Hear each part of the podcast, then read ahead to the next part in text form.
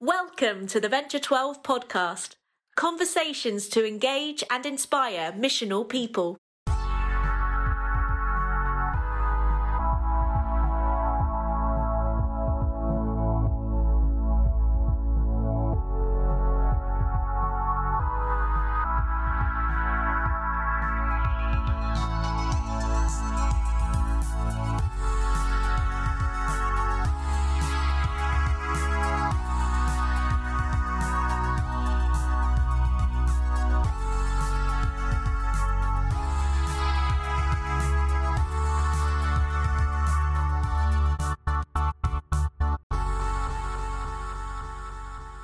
Welcome to an extra special podcast. This is a collaboration between the Venture 12 podcast and the Included podcast with me, Bethany Gibson, and my good friend, Chris Halliday. Uh, hey, Beth. Hey, we're only an hour away from each other. Um, those of you who know our voices, um, normally we're doing these Zoom conversations from the other side of the world for each other. Um, but I'm in the UK. And Chris, where are you in the world? I am now in Amsterdam, Yeah. uh, which is uh, quite amazing and feeling really privileged to be able to serve here. Um, I'm a Salvation Army officer and from Australia and now based in Amsterdam in the Netherlands for a time and absolutely loving it. Although, uh, Bethany, you may already have known this, but it turns out it's quite cold in the Netherlands. Yes. Yeah. Northern Hemisphere. Um, this time of year, it's getting towards winter. Um, you have to wrap up warm. Um, Indeed. So, so yeah, welcome to the Northern Hem- Hemisphere. It's great to be back. And what better way to spend some time on a cold and dark afternoon or evening than chatting to you? Because we, Beth, are co collaborators, co presenters, co conspirators, perhaps, on not one, but two podcasts. Yes, we are broadcasting this episode to two podcasts. Um, this extra special episode, um, collaboration between Included, the podcast, and Venture 12, the podcast. And um, God, back in the early days of the pandemic, we met each other for the first time on screen with the Venture 12 network with some good friends in Sweden and across the um, kind of uh, the Salvation Army, also church world, people coming together to talk about missional stuff and pioneering and venturing into new spaces for God. Uh, so that's how we first met, wasn't it? Absolutely. And then uh, you and Alex got uh, involved in what we're doing with the Included team, which was around trying to uh, equip and support people who were looking for ways to engage in the conversation around what it meant to be uh, a safe church, a safe place as the Salvation Army for people who were gender or sexuality diverse. And when this opportunity came up to talk to our guest today, Will Small, who is an Australian uh, Christian, a leader, a, spoken word artist, uh, I think we were scratching our heads a bit, thinking, "Hang on, which which where does this fit?" Right, because it could so perfectly fit in in both uh, streams of the podcasting world, the missional Christian inclusive world. Uh, so here we are. We've landed on actually. Let's just split it. Yeah, let's share it and get it to as many people as possible because Will's got so much to say, and we we all, I think we've all got something to take away. I think. Absolutely. If you could summarize uh, uh, uh, some of the key things that you take away from this conversation, which actually we recorded quite a while ago, earlier in the year, what would you say some of those things that you feel that sort of split us across different streams of, of our conversations and different missional inclusive vibes?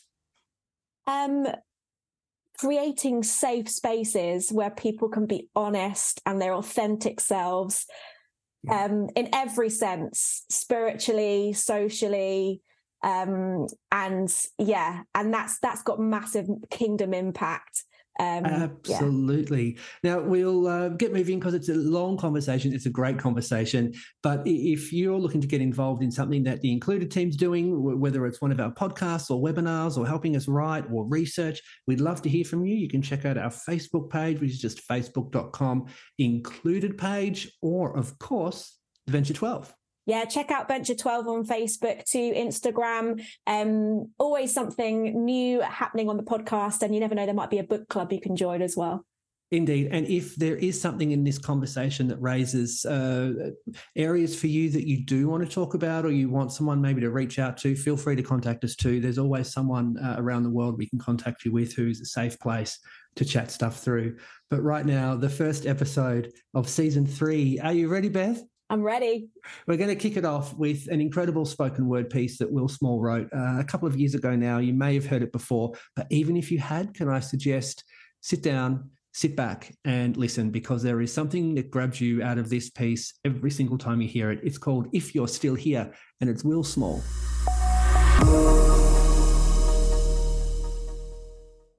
I used to know all the right arguments. I was articulate and systematic, both in my theology and discrimination. I was comfortable compartmentalizing lifestyles from lives. Loving sinners, hating sin, well versed in language contortions that painted pictures of sexual distortion, transposing the ancient cultural baggage that was convenient for my patriarchal privilege while leaving behind the parts that past prophets helped us move on from. You see, if you can still value the Bible without demanding that women should wear head coverings or slaves should obey their masters, then you already have the tools for liberation. You just use them selectively. I used them selectively. But let's stop pretending one side gets to monopolize interpretation. Let's stop allowing one side to decide what is meant by the word biblical, especially when those who are the most anxious about a lack of biblical literacy are often the same ones advocating for biblical marriage while conveniently ignoring all that polygamy. Yeah, let's be biblical. Like a movement that has only ever been increasingly expansive. Let's be biblical, like allowing Gentiles to come in without cuts to their foreskin. Let's be biblical, like God has set a table for everyone. If you're still here, and you're listening, I am sorry. If you're still here and you're queer, your belonging is not a concession. It is not a generous position for some of us to arrive at. It is a justice that has been withheld. And I am sorry that you ever had to choose between belonging undercover or coming out, then heading out. I am sorry. That you ever questioned whether your life was worth living based on someone else's position, on sexual positions? I am sorry.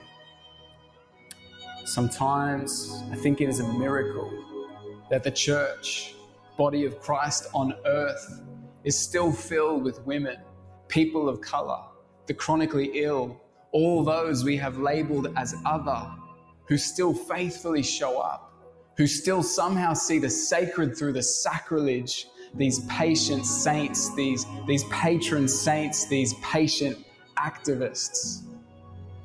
And yet, how could it be any other way? You are not an aberration, not just a position for accommodation. You are part of the face of Christ. You are part of a body that is incomplete without you. And the Jesus I give my allegiance to never condemned or excluded you. He consistently modeled behavior, which leads me to the conclusion your full inclusion is all part of the Spirit's movement. And I will either get on board or be left in the wake of justice rolling on like a river. If you're still here and you're listening, I am sorry. If you're here and you're queer, you belong.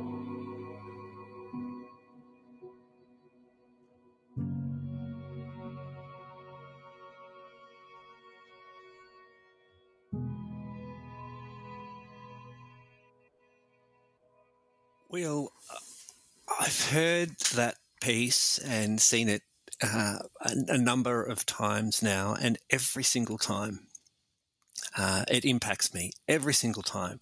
It affects me. Uh, each time something else uh, jumps out, and uh, I find myself uh, emotional.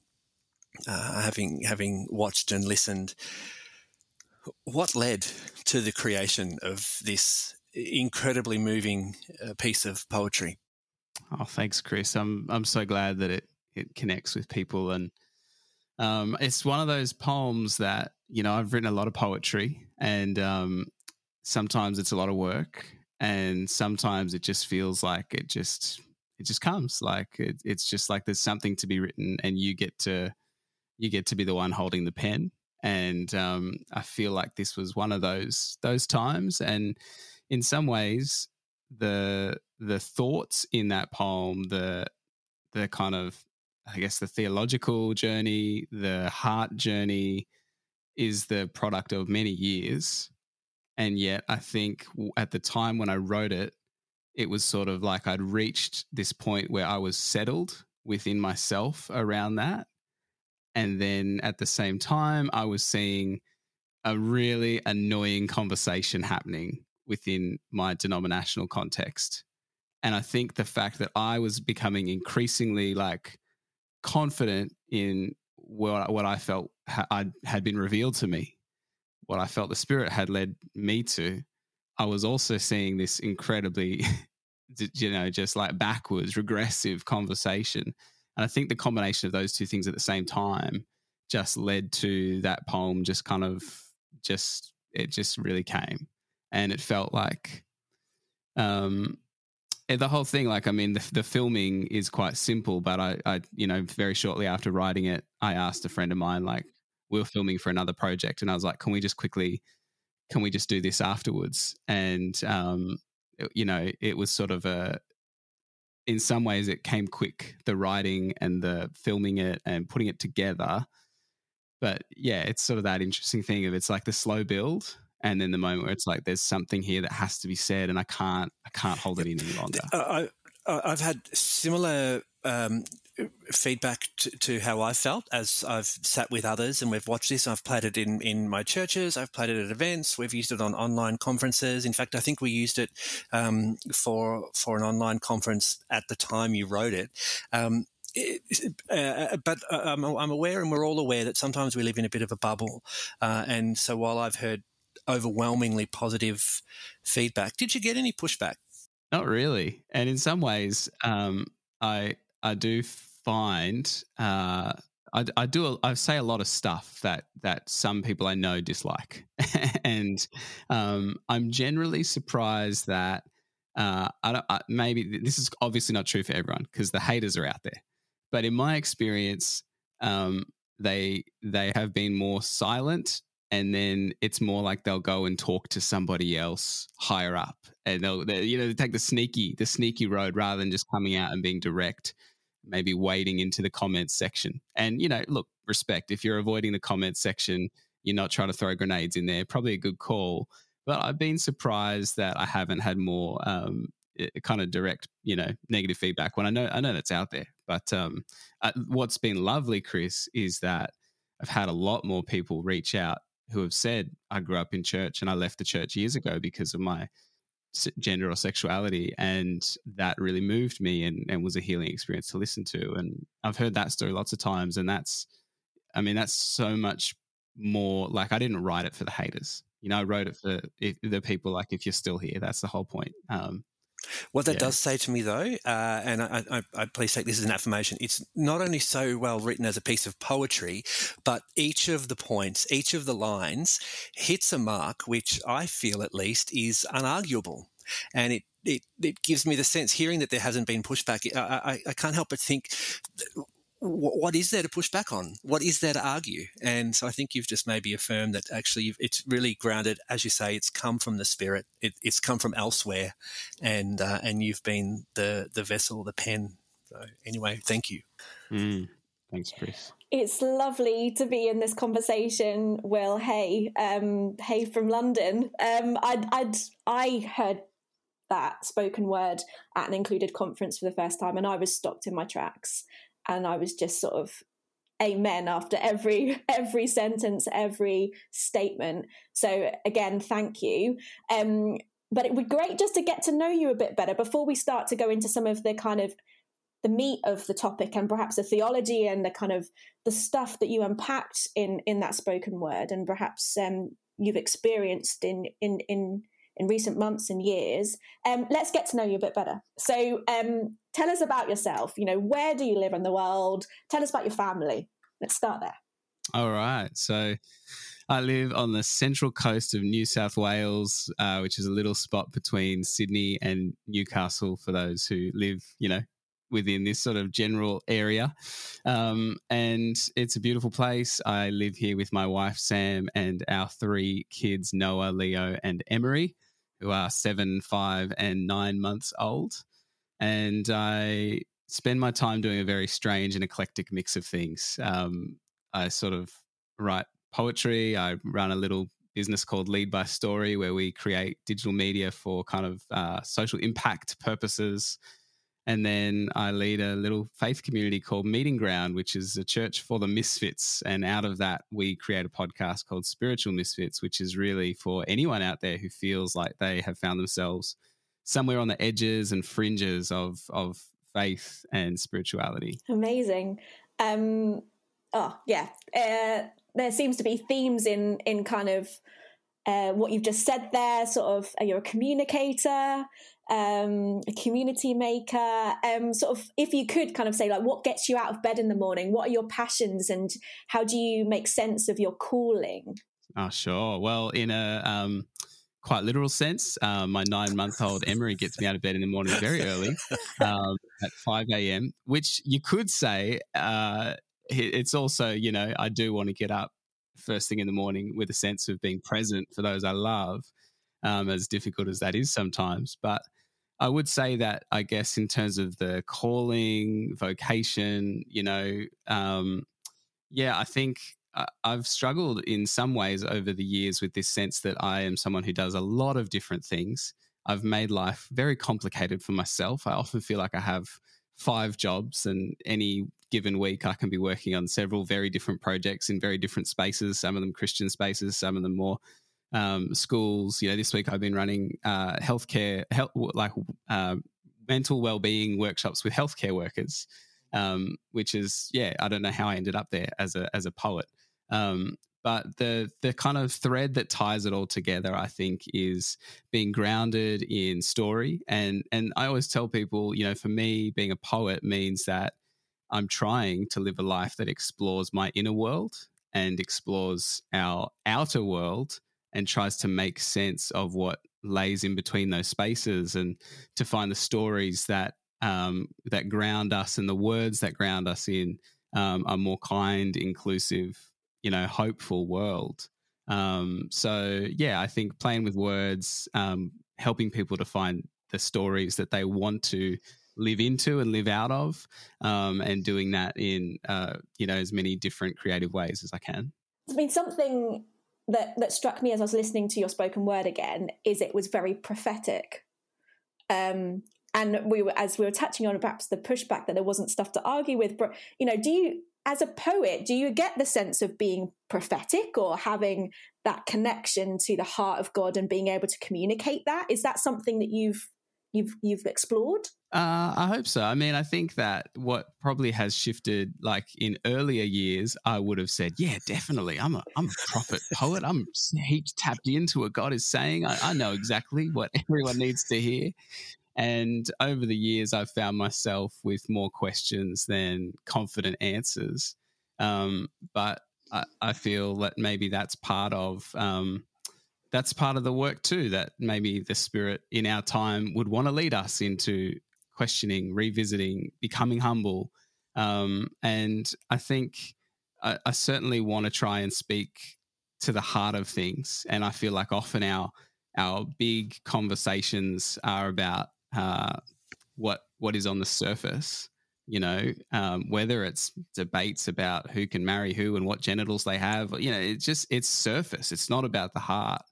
And so I suppose to me, like any any aspect of what I do that's attempting to tap into the prophetic is just trying to go what what's at the heart of reality, and if if we think that that's a, a God who looks like Jesus or you know anything like that, then hopefully the words I speak are trying to get closer to that and and bring that out. But certainly not trying to be the kind of prophet who stands on the street corner and tells you exactly what to do so you don't end, I don't don't end up burning somewhere or anything like that.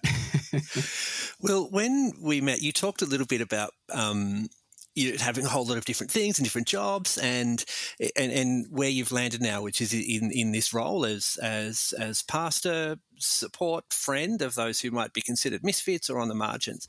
But you and I met uh, back 27 to 20, 2017 to 2019, so about five years ago, and it was part of a two year Christian leadership development course. Now, those words should strike fear into the heart of any uh, any person. Um, it was two years that I've since referred to as as a horror show, um, but it, everybody had a different experience there. Um, I remember chatting with you at the time, and you were at that point in in a um, you were definitely at a crossroads. Uh, practically speaking, I think you were, if I remember correctly, you were in a in a, a, job like a normal everyday paid job, and you were looking at you know, do I step out and do something on my own? Do I, do I look at my own business and big risk and uh, move into poetry? But also, and maybe more significantly, we were, uh, you and I were in a very much the minority in that group, which was heavily dominated by uh, conservative evangelical Christians. Um, in in some cases, you know, really alpha male types, uh, and the theology going around that place uh, was, I, I, would consider this, with my words, um, toxic.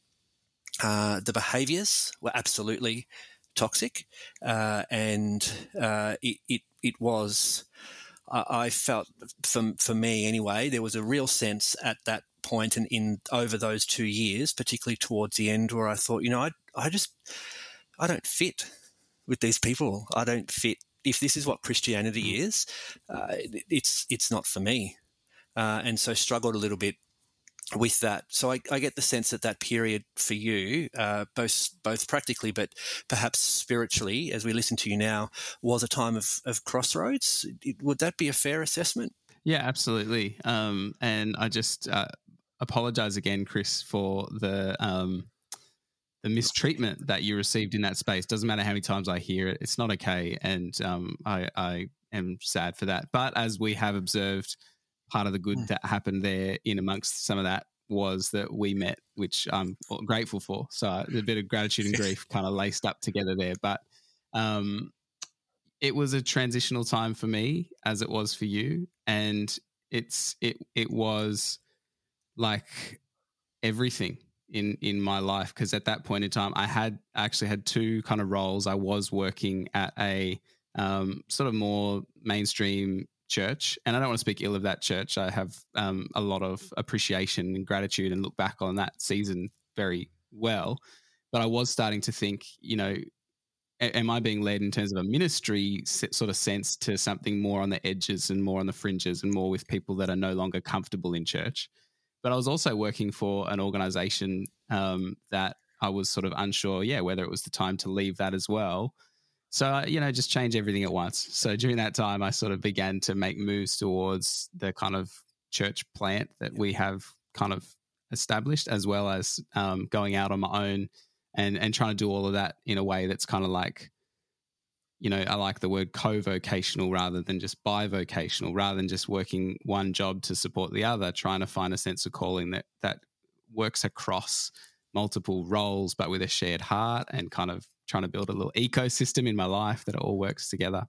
Um, but I think as well, yeah, spiritually, theologically, I was in definitely my own process of what people frequently refer to as deconstruction or you know evolving faith that people have different preferences around the language but i was i was um, asking big questions about everything i believed and um, in some ways seeing people that were like you said chris very deep in a, a kind of yep doubling down the hatches yep. in some way on a certain worldview. That that kind of makes it yeah you, you feel more that like as a mirror back on your own process.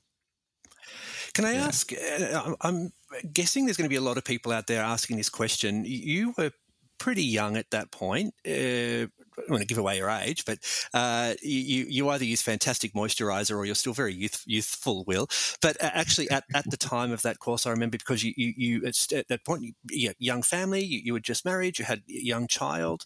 Um, what you're talking about, not just what you are wrestling with theologically, but those were huge moves. And a, and a, lot of people might feel really uncomfortable or unsure about taking such big steps outside of what is known and, and, and security for them and their um, brand new family.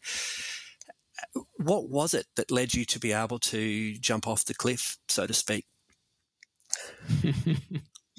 uh, that's a good question. Um, I've been making risky moves for for quite a while. Um, before we um, had our first son Noah, actually, um, he's he's now seven years old. But when we just found out we were pregnant, um, I was working uh, in a full time role that, um, like, we had no savings or anything, and we we just moved to the Central Coast where we live.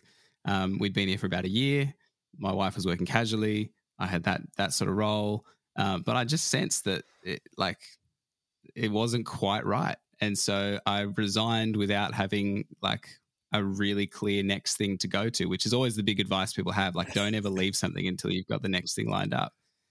But um, like the week after, I started to do some stuff, um, like poetry stuff that I'd kind of been building some networks around. Now, this is quite a while ago, um, but I think that was probably an earlier stage. I would have been like 23, 24 um, at that time. And I've done a similar thing like two or three times since then. And I think I've just learned every time maybe that often we overestimate, like, you know, a lot of us are like very risk averse we overestimate the potential negative that might come from making a big transition. We underestimate the potential positive that might that might also come. And so I have found that each time, uh, maybe I have a high risk tolerance, but every time I've done that, it's felt like there's been something significant to lose. It's felt like an unwise decision to make when you're sort of pregnant with your first child and have no secure income. Um, but every time I've done that, it's it's turned out more beautiful and maybe more faith building than I would have expected. Um, so I just think you know it's maybe it's not it's not the advice you're going to get from a financial advisor or um, a business advisor or anything like that. But my advice is that if there's something in you that that really feels like you need to pay attention to it, you need to make a move. Um, don't ignore that. Like listen to it and and figure out what you need to do with it because it might be better than you're expecting. I wonder if we can kind of um, that you made that decision to kind of break or you know jump off the cliff or you know take that leap of faith. Um, and and you've talked about some of the things that kind of ha- have, have come out as a result of that and particular kind of this kind of um, spiritual misfits this this church or kind of community that kind of you're part of um, and and leaving kind of a mainstream community to something more on the margins. What what was the sense that you had about what didn't feel right or what you were kind of leaning or chasing after or seeking about church? What was it that kind of the, the, kind of the thing that god was revealing to you that kind of you wanted to seek and run after and chase after and just jump into? And what what kind of the culture or the the rhythms and practices like were you were you chasing or kind of yearning for perhaps? Mm. I had this experience where when I started working at, at that church, it was the church that we had sort of, um, after moving here, started going to that church. We made a group of very good friends, um, friends who were all in the same sort of stage of life, just starting to uh, have kids, start families. And in many ways, for a couple years it felt like all of our lives were both growing and falling apart together as we as we went through another kind of huge you know earth moving transition of um yeah that that transition into being parents is huge. And we weren't we're sort of a lot of us were doing that at the same time. Anyway long story short from when i started uh, i was employed as like a young adults pastor and i was there for five years. And at the end of that sort of five years, I was looking around and realized that nobody in our original group of friends was still there. And yet they were still the people I felt relationally connected with. And many of them had sort of um, left church without necessarily leaving faith. Uh, certainly hadn't actively, I don't think many people actively leave faith. I think we just end up in positions where we're confused and the, all the pieces don't fit together like they're supposed to. And often the piece that feels the most difficult for people to reconcile is belonging in a community where I'm not sure I have all the right thoughts in my head or if I speak some of this out loud um, or or the demands on it are really like it feels like it's consuming and it's taking up so much of my life and once you get a bit of space from that it's hard to go back so in many ways there was just this feeling for me that i was um, i was formally pastoring this larger community but in my heart where i felt pastorally drawn was to my friends who had more questions than answers um, still wanted some of it but a whole bunch of stuff they didn't want. Um, and increasingly um, it was also thinking about my friends who were um, LGBTQI plus, and um, that that was definitely a factor. And it's interesting because um, when I started to talk, I was public uh, with the church around this draw to the misfits, right? But in that setting, I'd say there's a whole range of ways that people feel marginalized by the church. I'd use more like a, more palatable examples for that room. You know, people who have um, challenges going to a large social setting because they struggle with social anxiety. Like that's fine. You're allowed to struggle with that. But the whole time, a very big group in my mind was uh, my queer friends who were Christian or wanted to be or whatever, but couldn't belong in church. But I couldn't really, speaking that example out loud, um, there was a bunch of people in the church that would immediately like, that would be problematic um, which is kind of a separate thing. But it's just interesting that you can you can say I want to go to people on the margins and the fringes, but even that, it's like, well, which ones? Yeah. There's a there's a group of them that's okay, and there are people on the margins and fringes that are not okay. Um, and uh, yeah, in terms of the other part of it, you know, the rhythms and things like that, I do think uh, I again, I think I don't want to make sweeping criticisms of um, church as usual because um, for some people that's life giving and that's their community and it's great. And so if that's you, awesome. But I felt certainly that uh, even probably, you know, from um, 10 years ago, I was starting to ask questions about could church, you know, look more like um, being primarily located in in the home or the neighborhood rather than um, in the big church on the corner type thing and wanted church to be more integrated in into what life looks like for most people you know kind of we're, we're connecting at the park or around around a meal table and and um,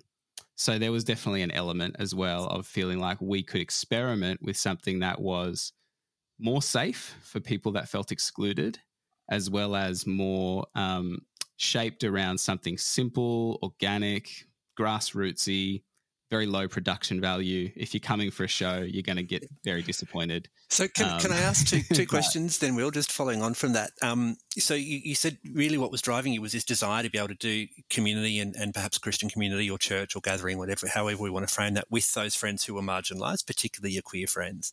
So, I'm interested, did you, did, did that end up coming to fruition? It, it, are those friends feeling comfortable to come and do this community with you? And secondly, from that, what does it actually look like? Sun, week to week, Sunday to Sunday, paint us a picture of what we might expect if we come along to what you do. Yeah. So, um, yeah, we have a, a, very beautiful community, and there are a few um, wonderful people in there who um, some. Uh, you know, there's a there's a range of stories, but um, one person who has come out later in life and um, this this community was kind of there, like just at the right time after that experience, um, and someone who uh, you know got kicked out of a church when when they came out years ago, and this was a re-entry um, into a into a Christian community um, that was accepting. Um, so um, it is it has definitely been that, um, and in a broader sense, um, the the podcast that we create has certainly been. Uh, it's amazing how many um, conversations with. I feel like my network of um, queer Christian friends, pastors, leaders has just opened up in the most beautiful ways, which has been a real blessing to me. Um, in terms of what to expect if you came and, and checked out our community, um, we primarily gather in homes. We we rotate around between a few different homes, so it's kind of it's a bit tricky because you know a lot of churches it's like if you if you want like church growth tips, it's all about consistency you know, get a venue, be there at the same time every week and promote that. Well, in our community, we're basically it's incredibly complicated. You got to keep your eye on the WhatsApp group for which location we're at on what date. But um, when we gather, we we are either in people's homes or um, sort of in uh, public spaces like parks. We drink coffee. We uh, let our kids play together. We have great conversations. We like each other and we're friends. And, you know, that's a big part of it.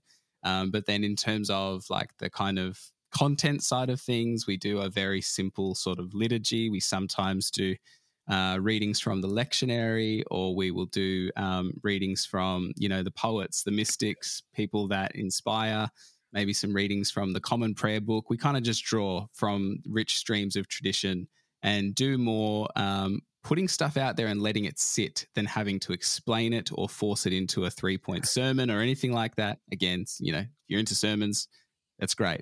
I like a good sermon here and there. Um, but our main form of teaching is through being together and through, um, I guess, trying to open up our lives in more organic ways. Um, so beyond the Sunday thing, I'd say we really genuinely are uh, not a Sunday centric community at all. Um, we we have kind of a quite active WhatsApp group. Um, you know what I love, like a, a, an example of the culture of our community that I love is that people will put in the WhatsApp group. I really don't know what I believe about prayer, but I'd really love it if you guys would pray for me about this. And I just feel like that's probably ca- characterizes our community. I'm not sure what I think about this but I'm still doing it. I'm still rocking up. I'm still doing my best to figure it out. Um, would you guys help me with that? And uh, that's a really beautiful thing, I think. So, yeah, hopefully that gives you a little bit of a sense of it. Yeah, definitely. And I, I think I was, I had a little look at your um, community's website, um, and I just like, I could I was saying amen every time I was reading something because I felt I felt heard, I felt listened to, um, and I think you're right. There's so um, there's perhaps a lot of us that are potentially in more mainstream, more kind of um, traditional settings and haven't kind of made that leap to the margins, but identify with what a lot of what you were talking about. And um, and I, I, just some of the kind of things that I've kind of written down from that website is like, you know, there's room for you and your doubts. We're here for the exile, the skeptics, the curious, the confused, the hurting and hopeful, the wounded yet wonderful, the wandering sheep, the spiritual misfit, misfits. And I was like, yay, I'm a spiritual misfit. Like, sign me up. And and I think what I was sensing that this this space is it's a safe space. It's a it's a flexible space, regardless of your identity or your beliefs. And the um, there was also this thing about saying about the baggage that may have stopped us in the you know in the past. This is kind of freeing people of that. And yes, you've mentioned sexuality. It, I also get that sense of mental health, but then that diverse approaches to scripture um, as well was listed within that. And and so yeah, I mean, have are there any kind of further anecdotes either for yourself or the people within that community of of healing that's happened within this space yeah um, definitely. I feel I should say just one thing picking up off what you said. You know, when you talk about people on the margins, we tend to um, stereotype and imagine a certain kind of people, maybe people that are um, socioeconomically disadvantaged, for example, which is, can be a, a very obviously real way of living life in a marginalized space. But um, in the church, there are plenty of people who, um, you know, on the surface, they look like what you're supposed to look like. Maybe they're even a pastor or a leader, and yet they're wrestling with big doubts that are like kind of forbidden to speak out loud, often in religious contexts. So, interestingly, in our kind of our network and, and the work that we kind of do uh, with our podcast and online, there are lots of people that identify as spiritual misfits that are significant leaders in denominations, churches, wonderful people. And I think that that's absolutely fine. I think that scripture is full of people that are continuing to put one foot in front of the other while crying out to God, Are you there? Do you even love us? Is, is any of this true? Um, that's pretty much what heaps of like the wisdom books in the in the scriptures are. Um, but in terms of what that's looked like for people in our community and and kind of little yeah anecdotes of of healing, um, I think I think she'd be okay with me saying this. But while I was on staff, um, church was really hard for my wife and being a pastor's wife like that's that's a tougher gig than being a pastor for most people in in the world that I've met that sort of are in that space and um, she had a couple of years where she just couldn't come to church because it was so overwhelming and it felt like the day that added so much pressure to um, our our family's kind of sense of being and loads of stuff we go into about that, but our community has been incredibly healing for for her because um, there's no expectation, there's no pressure, and it's much smaller, and there's no weird pastor's wife anything or other. I mean, most people don't even think of me as a pastor, to be honest. I don't even really use that word in that setting. Um, but we then have people who um, they would no longer feel comfortable necessarily identifying as Christian and yet it's still the story that has perhaps shaped their life more than any other, maybe the story they grew up with. And I think that can be a really difficult place for a lot of people when it's sort of like, well, I'm just not sure if I am this anymore, but it's still undeniably a shaping force for me. Where where do you go with that? Um, what kind of community can you be a part of? Often you don't really feel like you can belong in most churches unless you're enthusiastically yes, this is where I'm at. Um, so we have a number of people who are, at, you know, at very different stages of whether or not they feel like um, Christian is a word they would use for themselves. And yet, I would say that a number of those people within the context of our community, it has actually helped them to just kind of uh, leave a bit of the existential angst behind and get on with what I would say is living in a Christian way. Like as a community, we're trying to love our neighbors, we're trying to give give resources away, we're showing up for each other, we're helping each other through difficult times, and um, you know whether you use the same language or not, I think we are participating in acts of love of God and love of neighbor. So, mm. yeah, could give lots of examples, but those are some that come to mind. I, I guess something that kind of often creates a culture or a space that is difficult to question or difficult to have like those honest discussions or reconcile your identity with your faith is is perhaps when churches put things down on paper and um, have kind of a set of beliefs that you're all meant to adhere to and sign up to. Kind of what's been um, how, how has that worked out for you in in your community and and have there been challenges um, that you faced? Um, and do you have a relationship with a bigger denomination? Can you un- unpack that and and a bit of that story? Yeah um, so much that could be said there. Hey so we we have tried to be values oriented rather than um, program oriented, or I guess you could say that in some ways, some churches are like oriented by their doctrine or their creeds. Um, so for us, the values are the things that are like the strongest at the center. And those values, like our primary kind of value is inclusion, but particularly through the lens of those who are often, if, if we don't like make adjustments, they will just naturally be excluded by the default settings. Um, we have a value on hospitality, um, you know, life around the table. We have a value of justice, believing that if Christianity is worth anything, it surely must lead to kind of love in public, um, which is how Dr. Cornel West defines justice. Um, we have a value on learning Jesus, which doesn't, um, I think that's pretty open ended because you can learn Jesus um, at all different stages of faith, life, doubt. Um, And then we have a value of community beyond us, kind of like we don't want to be a community that consumes your life. We want to help kind of create a life that's got space and you're integrated in the other things that you do. And we, we free you and bless you to go and, you know, be part of the theater or do whatever else you want with your volunteerism. Um, you don't have to kind of, we don't have to take all that.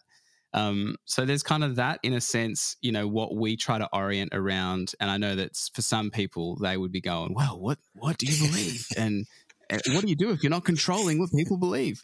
Um, and uh, maybe that's a whole separate conversation, but I don't think things genuinely lead to uh, cultures of authenticity, honesty, um, mutual respect, exploration, and curiosity. The more things we put down on paper that are our core statement of beliefs, the less room we have for, um, I think, doubt, vulnerability, curiosity. And I'd rather choose those with some of the risks that may come from that and still then continue to kind of ground ourselves in well what let's ask questions. What does love look like? What what does the life of jesus um, mean today? What what does it mean to you know engage with this tradition in all its fullness but with an open dialogue and conversation? Hmm. um, that's definitely not the approach of the denomination that i have been a part of throughout my life. Um, and in many ways um, the the poem, yeah, as I kind of alluded to before, was partly um, uh, if if I want to try and be prophetic in any sense, it was that was a moment where I was saying to my denomination, I want to be a voice um, that's from within, um, rather than just lobbing grenades from outside. I'm I'm I grew up in this. I was born into this. This is home for me, and I really don't like what it's becoming, and I want to speak to it sadly, I I think that the last couple of years have only revealed more and more that um, it's probably not a constructive space for me to be in anymore. And I think that it's really difficult because I think every movement, every denomination, every organization needs voices that are dissenting and voices that are from, you know, the edges I think that's so important. And I think, um, you know, I'm sure you do this too, Beth, but I know that Chris does this brilliantly within the Salvation Army. And, and I affirm, you know, continue to do that. Um, in my context, uh, I've sort of been feeling like at this point in time, my energy could go a lot further somewhere where I am not constantly viewed as an adversary.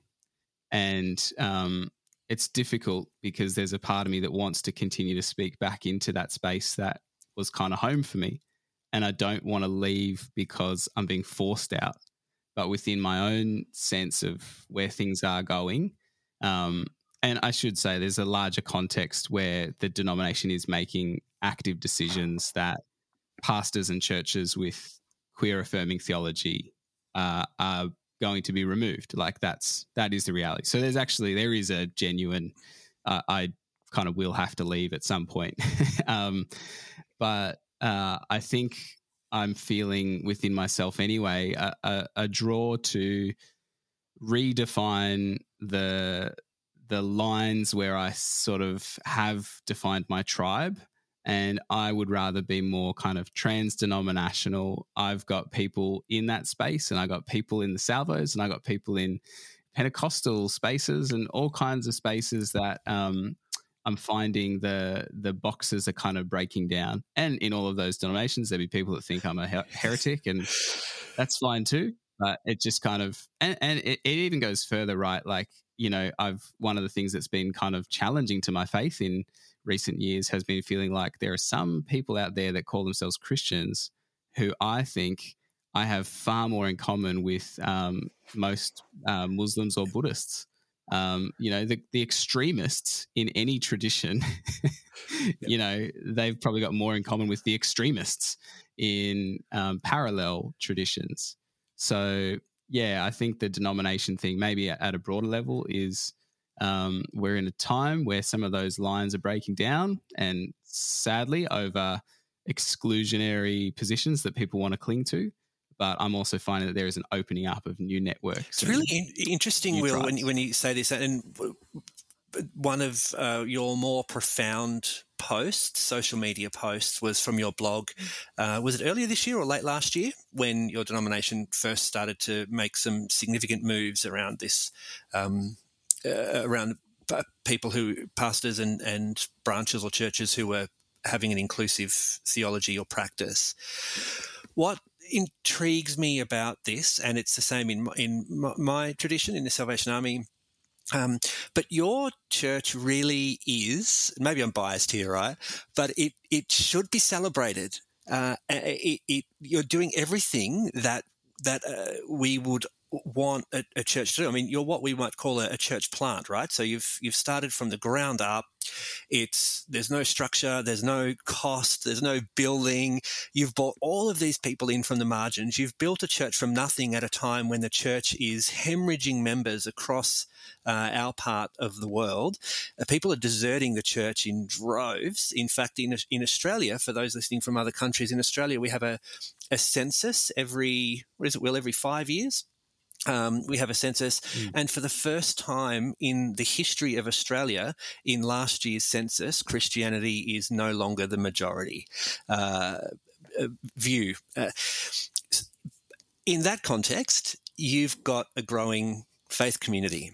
And they're people who had previously turned their back on the church, and they're people who had previously been traumatized by the church, and the people who have sworn that they would never come to a church again uh, or ever at all for the first time, and you've you're gathering with these people. It's it's there's depth, there's questioning, there's love, there's service, there's justice. Like it's ticking every box.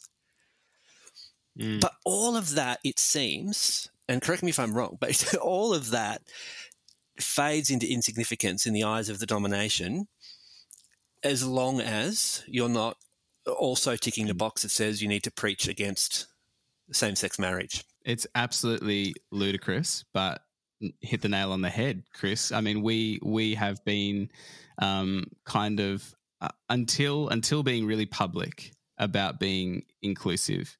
We have been like the the poster example. Um, our denomination, the the total irony of everything that's going on is that they have a um, strategic vision around church planting, around starting um, heaps of new communities. And um, so we are part of a small network of three churches. The first church planted one church, and then we were kind of planted by those two churches collaboratively. Now, the three churches are really different. We meet in very different spaces. We have very different approaches very different kinds of people. We have, a, you know, there's always a lot in common if you look for it. I think we often have more in common than what we think. Um, so there's a shared heart there. But in many ways, our three churches, we are what I wish was true everywhere in that it's like we're for each other, we're collaborative, we know that we have some differences and disagreements, but you know, at the end of the day, where it matters, we're we're on the same page. Um, so that was like this story. Like there's like documentation in our denomination around this is what we want to see more of. Um, it's just that, like you said, every good thing is invalidated by the fact that we don't want to exclude a vulnerable group of people. Um, what would Jesus say about this? I wonder. You know, it makes me want to say very angry words. Um, and and yeah. you have wondered and this recently. In fact, a, a, Facebook post from just this week asked this very question uh, around marriage. In fact, mm. for those who maybe haven't seen the Facebook yeah. post, do you want to give us an insight into maybe a bit of a summary into into where you were going with that and what led to that question? Yeah, behind the scenes, I was messaging another pastor who um, was talking about how we just can't disagree on the non disputables. And I asked, what how do you define the non-disputables? And you know, he sent back a couple of cherry-picked Bible verses and um, basically then said, "Well, marriage, we can't question marriage because it's part of it's tied to the gospel." And you hear this quite a bit from the defenders of traditional marriage. It's a gospel issue. It's a core issue. It's a central. You know, it's a non-negotiable. We can disagree about whether or not women should wear head coverings. Or I mean, no one's really disagreeing about that. But honestly, it's it's in the same cultural context in my mind.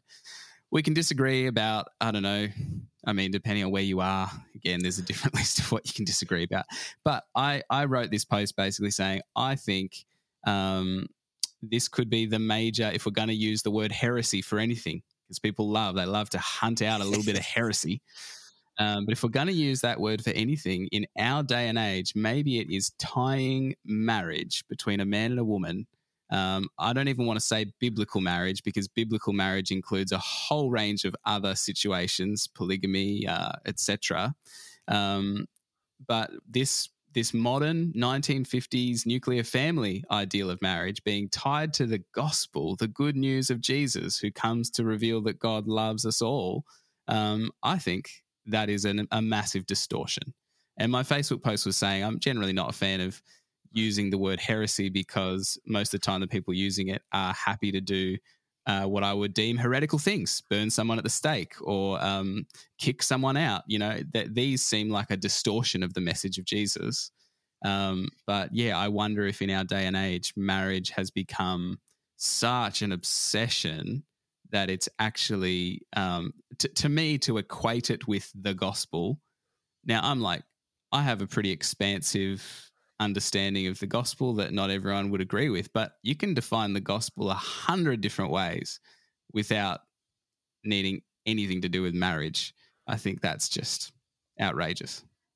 There's a um, there's a kind of quote that has often kept coming up for me in these types of discussions about you know living with difference, about um, faith communities, and it's this one that's on the essentials unity, on the non-essentials freedom, in everything love right? And that sounds great. That sounds liberating i guess until who decides what the essentials are. And so i think i don't know do you, i mean i can i can sort of there's a real skeptic within me and i can jump to kind of you know it, it's political isn't it? Like who is making the decisions around the essentials? I mean from your point of view kind of an experience um, and story kind of why why why what is the driving force behind making this such an essential um, divisive uh, traumatic um, thing for people? What you know what, what nailing colors to the mask on this particular issue at the expense of all the damage the trauma the hurt the mental health issues etc what, what what do you what do we what's at the bottom of this? Why why are people why denominations doing it? I think a lot of it has to do with power and control. And I think no matter how small your list of essentials is, um, whoever gets to control that list of essentials um, has has the power. And so to to do away with that concept that we need to have uh, at least some bare minimum level of, and usually it's it's an increasing list rather than a decreasing list. Um, but to do away with that concept is to um, you know, become open to the the vulnerable possibilities of a real community. And yet the example that we have, the story that we have is of a God who um, relinquishes all power. Um, is you know the the word kenosis is what theologians use is self emptying love of God, um, the God who would allow us to crucify to crucify God's self. Like that is um, there's no power and control left when you are when you are being nailed to a cross. Um, and I know people have different different views around that, and you know whether or not it's an angry dad killing his son and some sort of divine child abuse plot. Um, I don't view it that way. I think that actually we have a genuine example of divine vulnerability, um, the risks of love, you know the risks that love leads to so i think that in in any human community um, we want power we want control um, even i want those things i think we all do to an extent we want empire and that's like the battle at the heart of all of it is will we choose empire or will we choose the risky open-ended possibilities of love? And that means i can't control people and some people might leave and some people might believe the wrong thing or you know some people might behave in a way that i feel uncomfortable with. Um, but Jesus, you know, uh, there's a guy who I've been influenced by for a number of years called Hugh Halter. Um, and he used to say Jesus was the most uh, righteous person that ever lived and also the least judgmental, meaning he's the only person, as the most righteous person, who has the credibility to cast judgment. And yet, when he's around people, he's he's the least judgmental. Um, he's the one who's invited to all of the parties you're not supposed to get invited to, and you know he's um, he's got all of the yeah the inappropriate company washing his feet and you know whatever and um so I just think, yeah, the the desire for power and control makes sense. I think we we all have to own it, whatever our politics, wherever we sit on the left, right, you know, spectrum, we want it in different ways.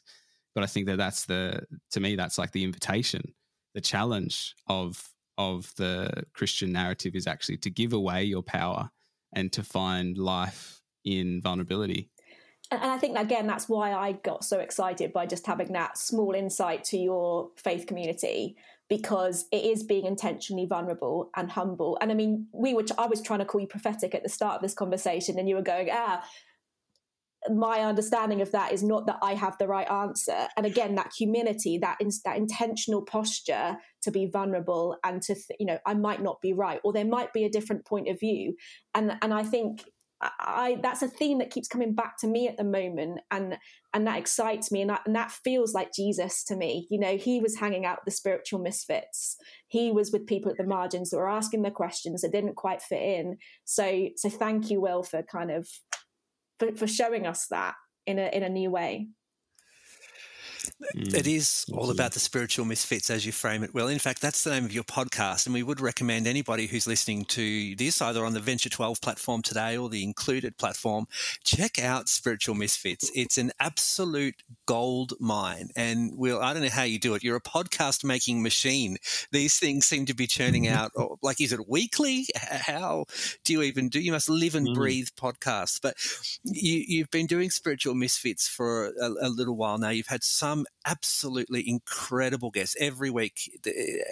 There's uh, more in depth and uh, moving and challenging, inspiring stories what would you say as you look back on the podcast and and maybe even just the broader spiritual misfits community the the the faith community you're a part of what would be some of the key takeaways? You're in this privileged position right where you get to sit behind the mic and draw from and glean from and hear from all of these amazing people. So if we could then also benefit from that a little bit and get you to bottle up uh, a little bit what would you say some of the key takeaways from some of your guests and chats Oh, it's been incredible. I love making it. It's it is a huge privilege, and uh, we started it over a year ago, and yeah, it's weekly episodes. So there's like I don't know, maybe seventy ish um, conversations out there. Um, had some uh, some really you know well known high level guests. Dr. David Gushee was um, formerly the president of the American Academy of Religion. He would be the most prominent, um, you know, kind of voice that was very widely respected in evangelicalism to come out as queer affirming and then go through, you know, all of the horrible uh, public treatment that comes with that in evangelical circles. But um, it was incredible to have David Gushee on the podcast. Um, we've had, you know, but then there are people that are maybe lesser known who are just brilliant. A couple weeks ago, uh, there was an episode with someone named Becca D'Souza and Becca shared this incredible image of learning to see God as a divine midwife who wants to birth something um, in us and through us. But the, the, midwife can't do the birthing. The midwife is just there, present, um, you know, helping us to navigate. Um, but it's a beautiful image. It was an image I've really held on to since that conversation. Um, I think thinking across the large, you know, sweep of conversations, one thing that I am kind of struck by. I ask everybody at the beginning of almost every uh, conversation, have you ever felt like a spiritual misfit? And tell me what that has been like. And this is a really diverse mix of people. Um, you know, people that ha- some that we might think are more obvious misfits, and others who we probably wouldn't think that about. We'd think, well, you just, you know, David Gushee, you're, you're an academic. You've you had a wonderful career, um, but what I'm struck by is that it seems like almost everybody has a story of feeling like a misfit at some point. And maybe that's part of being human. Maybe at some point we all have moments where we feel like we don't belong within our group or our tribe or you know we we have thoughts that we don't feel like we can say out loud in case we get bullied or um, questioned, or you know, we have our own incredibly harsh inner critic to deal with. But I think everyone has some experience of feeling like a misfit, and yet the kind of thing that goes with that is that when you embrace that, it seems like often when you own that, when you own your weirdness or when you own whatever might be the thing that people exclude you over, you come into that, um, it's what makes people beautiful and it's what makes people unique and it's where a lot of people seem to find life. And that seems to be all of these various guests talking about their stories of um, perhaps some very unjust treatment and yet finding that jesus is there in the trauma or in the recovery or in the uh, exclusion even that jesus is actually sitting outside with that person going you know what? If they're excluding i don't want to be in there um, so that's kind of what I think would be a key takeaway. Awesome. Speaking, of, there was one episode in particular that uh, actually looked at being a trauma-informed church, and that was an episode that, for me anyway, really stuck out. And it was there's I'm sharing most of your episodes. Um, my, my friends must think that I've put them on some sort of spiritual misfits mailing list because I'm always forwarding them on. but, you shared one with my husband, Chris, and he is now how to be a bad Christian, Dave Tomlinson. He is bringing that to every Bible study and opportunity to talk about that. How to be a bad Christian and even better human being. So I recommend that one. Well, um, I'm so glad good. Alex enjoyed that. The one I have, I think, sent around the most was around um, being a, a trauma informed church. Uh, there was so much challenge mm. in there. How did it feel for you as, as a pastor, someone who, as we said, has been on quite a journey and is, is still leading in a, a faith community now? How was it for you to sit through that conversation? It's so so good, so helpful.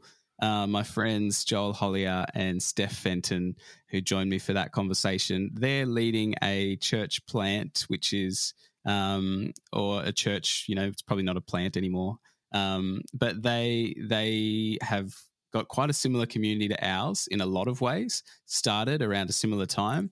Um, Joel is um, is gay and Steph is trans, and they are um, just both incredibly um, I want to use so many words to describe them positively. Um, incredibly inspiring, incredibly Christ like, incredibly sensitive, nuanced individuals. Um, and, uh, you know, Joel has a PhD in social work and so is very, um, uh, you know, his passion is creating trauma informed spaces um, for people. And Steph, similarly, um, is very much, you know, uh, has a, an incredible gifting and calling in creating trauma informed spaces. Um, so, it, but what I loved about that conversation is that both of them were honest about the challenges of doing that, even in their context, even with their you know expertise. Um, they they were really honest about the tensions of trying to create a church where some of the things that have been trauma triggers for people who have had um, uh, negative experiences in religious settings you know, like singing worship songs, um, they're also the things that can be healing for people. And that what's difficult about creating trauma informed church is that we're operating in an environment where we're trying to recreate all that is good and beautiful in a space that has also been, for a lot of people, harmful. And so that is really complex because we can't we can't just throw it all out. We can't um, but we have to give people um, choice and autonomy and we have to invite people into co-designing um, a space together where people are able to access what they need um, in the ways that are helpful for them and that we you know what another big thing i suppose is just the idea that we can't there's no trauma free world there's no trauma free community trauma is a part of the human experience. Um, so being trauma informed doesn't mean avoidance. It means how do we create a community that lives well with the reality of people's trauma. Um, so yeah, just go listen to the episode. It's absolutely recommended to everybody. Well, we're coming to the end of our conversation now, and something we like to do with guests, Will, is to kind of we want you to impart some kind of encouragement over us and some hope over us. Um, so we do something called the Fast Five.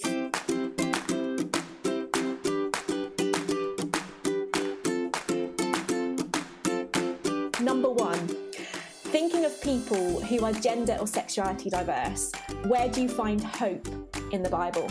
Uh, I find hope in the story in Acts where um, Peter is given a vision and God says, What I have called um, clean, don't let anyone call unclean. Just go read that story. Thank you. Number two, where do you see hope in the church? Uh, honestly, in um, queer people who are still uh, not just hanging on, um, but actually um, bringing their full, diverse, beautiful selves. That has been, for me, uh, a new side of the multifaceted face of God that I have been blessed by. Number three, what does being a good ally mean to you?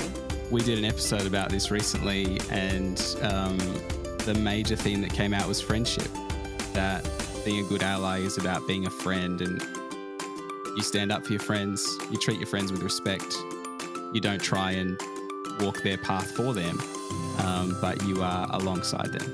Number four, if you had one message for the church, what would it be? To love the Lord your God with all your heart, mind, and soul, and love your neighbor as yourself. There we go. And finally, number five, if you had one message for those who are gender or sexuality diverse, what would it be? You belong.